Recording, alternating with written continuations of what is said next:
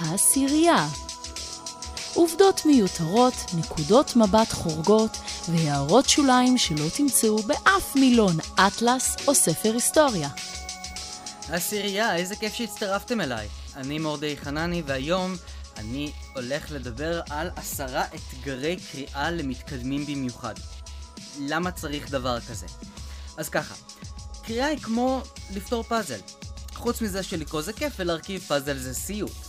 במשפחה שלי, באופן אישי, ישנם כמה חובבי פאזלים שהתחילו ב-60 חתיכות של שלגיה, המשיכו למפלי הניאגרה, ביצה על רקע לבן, ואפילו שני פאזלים מעורבבים של ביצה על רקע לבן. סימן קריאה.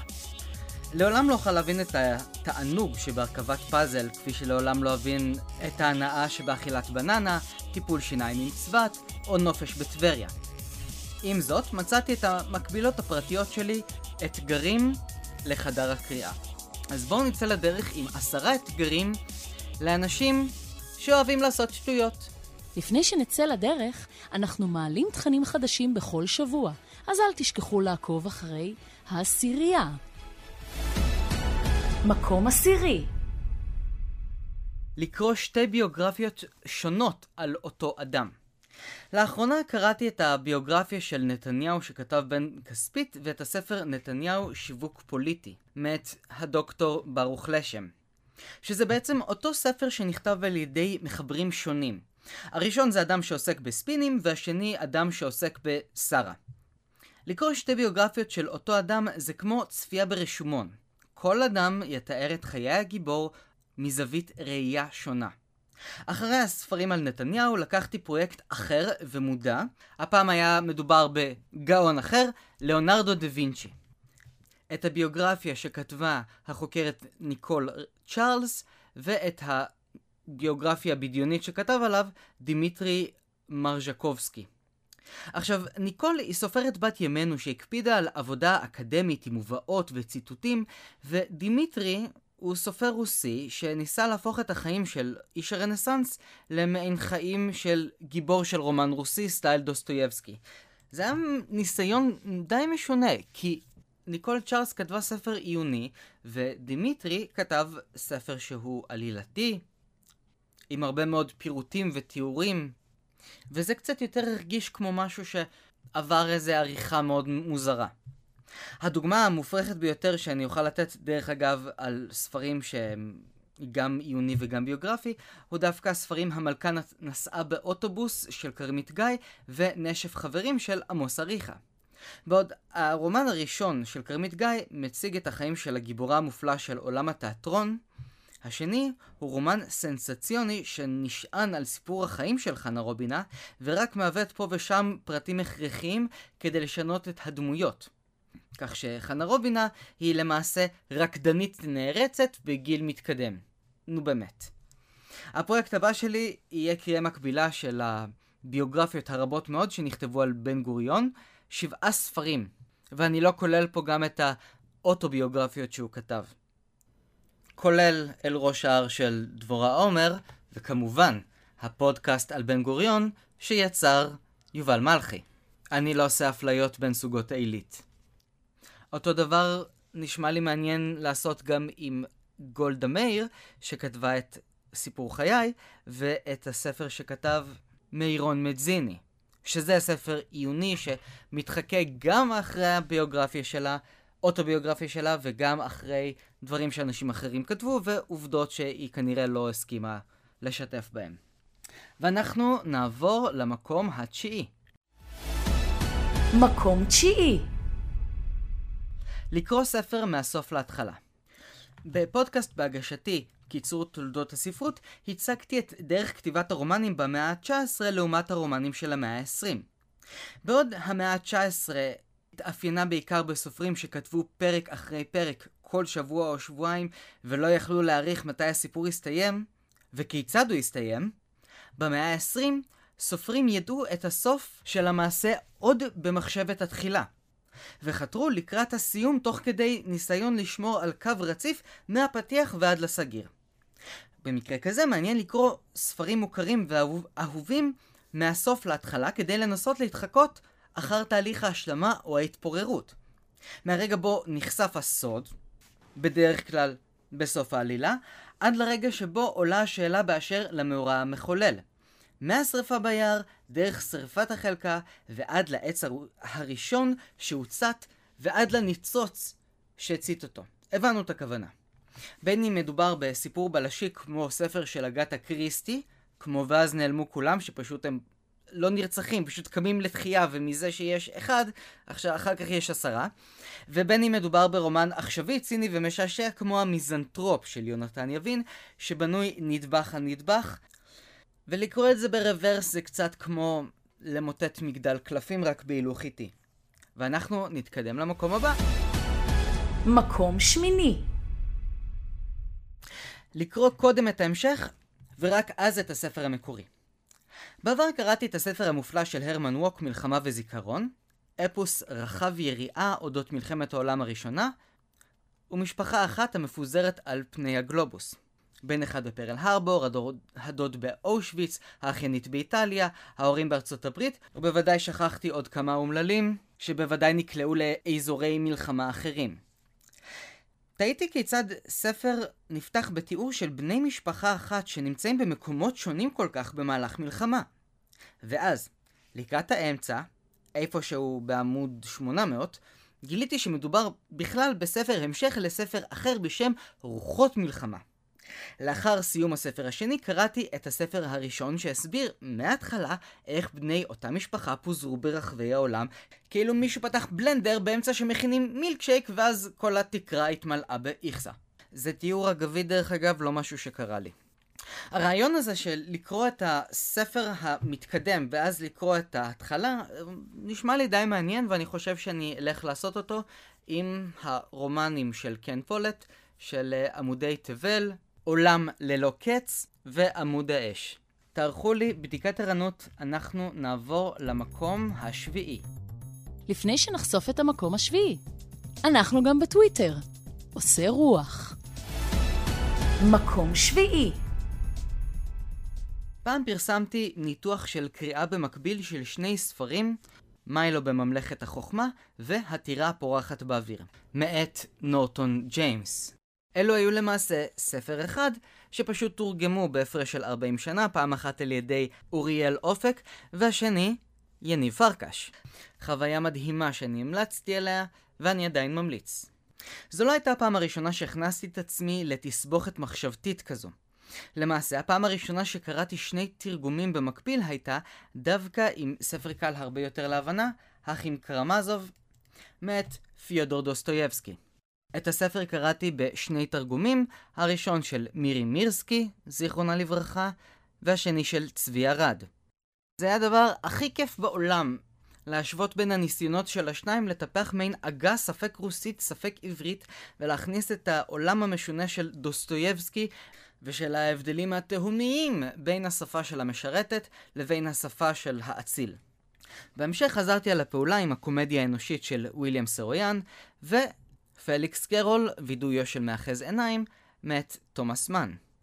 בשלב כלשהו נגמרו לי הספרים שהוקלטו בעברית לקלאסיקות גדולות, ועל כן התחלתי להאזין בעזרת תוכנת ההשמעה על מאגו, רומנים שלמים שהעלו לפרויקט בן יהודה.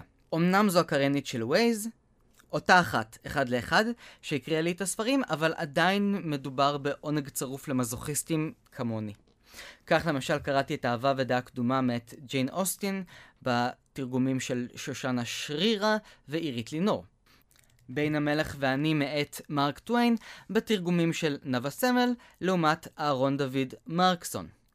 ואפילו את מסביב לעולם ב-80 יום, בתרגומים של אביטל ענבר ושל אליעזר בן יהודה בכבודו ובעצמו. ואנחנו נעבור למקום השישי. מקום שישי לקרוא במקביל לספר המקורי. למזלי הרב אני פטור מהסחיטה רגשית שמפעילים עליי חברים וטוקבקיסטים כאשר אני מתלבט באיזו שפה לקרוא ספר. במקרים רבים שני המקרים הולכים יד ביד. הספר הראשון שקראתי בעברית במקביל לאנגלית הוא היה ספר ציפורים מתות בסתר, שהיה מקסים בשתי השפות. לאחר מכן גם את שר הטבעות והארי פוטר העברתי דרך האוזניים פרק אחרי פרק, פעם אחת באנגלית ופעם אחת בעברית. ההנאה הראשונית שכחה עם הזמן, שכן קריאה חוזרת של פרק זה עניין קצת מתיש, כמו לשמוע את שליח הציבור בבית הכנסת חוזר על מה שפשוט קראתי הרגע. וכן, לדעתי יותר מאתגר לקרוא שני תרגומים במקביל מאשר לקרוא תרגום ואת הספר המקורי. סומי. אנחנו נעבור למקום החמישי. מקום חמישי. לקרוא את כל הקומפלקס של אותו סופר. זה אולי נשמע מובן מאליו, לקחת סופר ולקרוא ספר שלו, ואז לקרוא עוד ספר שלו, ואחרי שנתיים לקרוא את החדש, ואז אחרי שנה לקרוא שוב את הספר הראשון. אני אומר לא. תבחרו סופר אחד ותקראו את כל מה שהוא כתב, אלא אם כן זאת גלילה רון פדר עמית, שקצב הכתיבה שלה יותר מהיר מקצב הקריאה של האדם שקורא הכי הרבה בעולם שאני מכיר, ואני מכיר את עצמי. בשנה האחרונה היה לי בינג' מאיה ארד, ועכשיו אני מסיים בינג' א' ב' יהושע. זה מדהים, אתם לא מבינים עד כמה. זה נכון שיש סופרים שכותבים שוב ושוב את אותן עלילות, וזה בדיוק מה שמדהים. סופרים משתכללים, או משתנמכים, מרומן לרומן. הם חוזרים על עצמם, או מנסים להמציא את עצמם כמו שמדונה ממציאה את עצמה מחדש. זו משימה קשה יחסית. אי אפשר לקרוא שני ספרים של אותו סופר במקביל. זה קשה. העלילות עלולות לחזור על עצמן, אבל איכשהו המסע הגדול הזה יותר עצום ורחב מסך כל החלקים שלו. ואנחנו נעבור למקום הרביעי. מקום רביעי. אנחנו מתקרבים לשלישייה הגדולה והפעם משימה שדורשת כישורים מיוחדים בשפות זרות. אמרתי לכם לקרוא את אותו ספר שנכתב באנגלית ותורגם לעברית, עכשיו תעשו הפוך. ספרים שנכתבו בעברית ותורגמו לאנגלית, זה הרבה יותר קשה. כי אז אתם יודעים מה יש ומה עבד, וזה מדגדג לכם. לפעמים מתרגמים צריכים לעשות שמיניות באוויר כדי לנסות להעתיק משפה לשפה את הנופח, את הארומה. משהו שאי אפשר להחזיק אותו בידיים או לכתוב אותו עם האצבעות. באופן אישי אני קראתי את סיפור על אהבה וחושך של עמוס עוז, ואת יש ילדים זיגזג שכתב דוד גרוסמן. הספר יש ילדים זיגזג היה הרבה יותר קליל ומה שנקרא זורם, אבל סיפור על אהבה וחושך היה קצת יותר בעייתי מכיוון שהוא נשען במובנים רבים על החידושים שנעשו בשפה העברית במהלך אותם שנים שבהם הוא היה ילד בירושלים. יש שם ממש דיונים בלשניים שלמים שאיכשהו היו מדהימים בעברית והתרגום לאנגלית היה צריך להצניע אותם, לקבצ'ץ' אותם, לנסות להסביר בתרגומים צולעים או ממש להעלים חלקים שונים לגמרי. אז זאת הייתה ההמלצה שלי לגבי קריאה של תרגום לאנגלית או לכל שפה אחרת של ספר שנכתב במקור בעברית, ואנחנו עם שלושת הגדולים במקום השלישי. לפני שנחשוף את המקום השלישי, יש לכם רעיון לעשירייה? בואו לדבר על הפרק בפייסבוק, העשירייה, קבוצת הדיונים.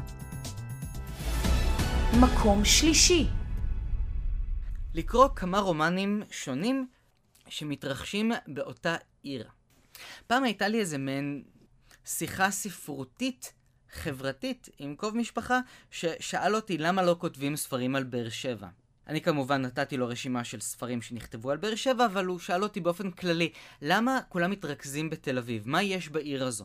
ואני השבתי שספר שנכתב על תל אביב, אתה יכול לדעת שזה קרה בתל אביב, גם אם לא כתוב בפירוש, הם ישבו בתל אביב.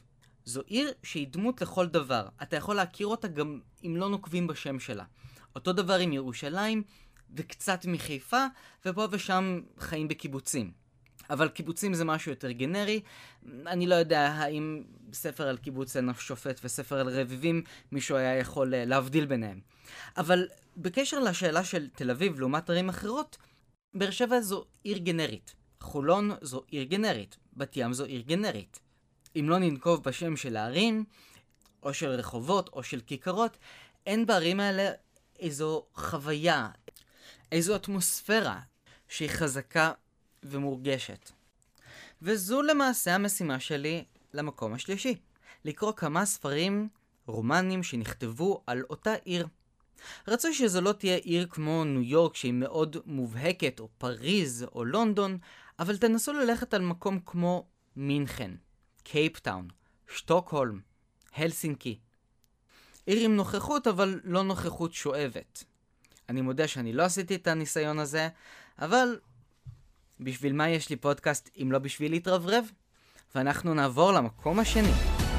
מקום שני. במקום השני אני נותן משימה שהיא תהיה לי קשה מאוד מאוד. לקרוא ספר אחד. רק אחד. לא שניים במקביל, לא ארבעה, ולא מדובר באיזשהו ספרון של 200, 300, 400 עמודים. אני מדבר על רומן אב קרס. לפחות 20 שעות האזנה מדבר במונחים שלי, זה משהו כמו 500-600 עמודים. זה אומר ארבעה ימים, חמישה ימים, שבוע, שבועיים, כמה זמן שזה לא ייקח, לא לנסות להתפתות לרומנים אחרים. למה אני נותן לעצמי את המשימה הזו?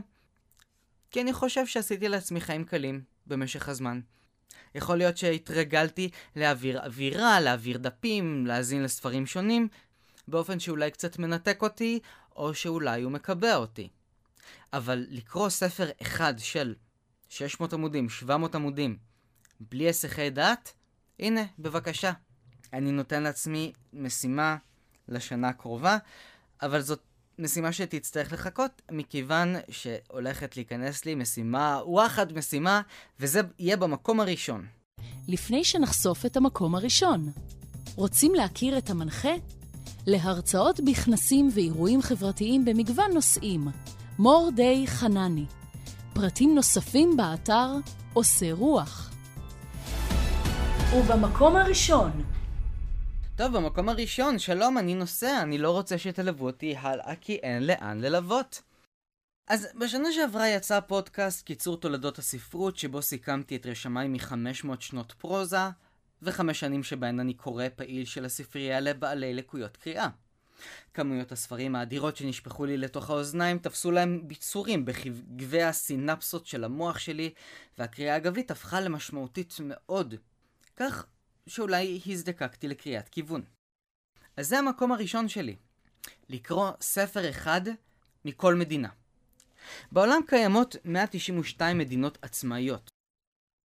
בהנחה שאף אחד לא כתב רומן על סן מרינו, נאורו או ונואטו, ובתוספות טריטוריות כגון גרינלנד, טיוואן, טרנסניסטריה, חבל קטלוניה, חבל הבסקים, יוצא שבהערכה כללית המשימה תכלול בערך 180 ספרים. כמובן שמשימת הקריאה תבקש להתמקד בדברים שכתבו בני המקום, מי אמר נאו-קולוניאליזם, אבל במידת הצורך אעזר ברומנים שכתבו גברים לבנים סטרייטים על מקומות מרוחקים שהם כבשו במהלך המאה ה-20. מה שכן, העדיפות הגבוהה הספציפית שלי זה לתת מקום לספרות עברית מקורית שמספרת על היהודי הנודד במדינות העולם. אז כן, אני אצטרך למצוא ספרים שתורגמו לעברית, או ספרים שקיימים רק באנגלית, ואני גם אצטרך למצוא את הספרים האלה מוקלטים. וכן, ספרי עיון יכולים להיות בונוס נחמד, אבל מבחינתי הם לא תחליף לספרי פרוזה. וזהו נראה לי. יש לי פה משימה מאוד רצינית שאני הולך uh, להכניס את עצמי אליה, אבל בשביל שאני אוכל uh, להיכנס לעובי הקורה, אני אשמח אם אתם, מאזינים, uh, תוכלו לעזור לי למצוא מקום שגם יפרנס אותי במסע כזה. אני אמנם עד כה בטוח שקראתי לפחות uh, 50-60 ספרים על מדינות שלא תמצאו אותם באטלס, כל מיני בוסניה, קזחסטן וכדומה, אבל uh, אני משעה את, את המשימה. ואני נותן לכם את ההגה ואת המנדט לבוא ולעזור לי למצוא מקום שיתגמל אותי על כך שנכתוב ביקורת אחת על ספר אחד ממדינה אחת כל שבוע נגיד. אז מה אתם אומרים? תיקחו איתי חלק? תודה רבה לכם בכל מקרה שהאזנתם לי, אני הייתי מורדי חנני, אתם מוזמנים להמשיך להאזין לפודקאסטים נפלאים. תודה רבה.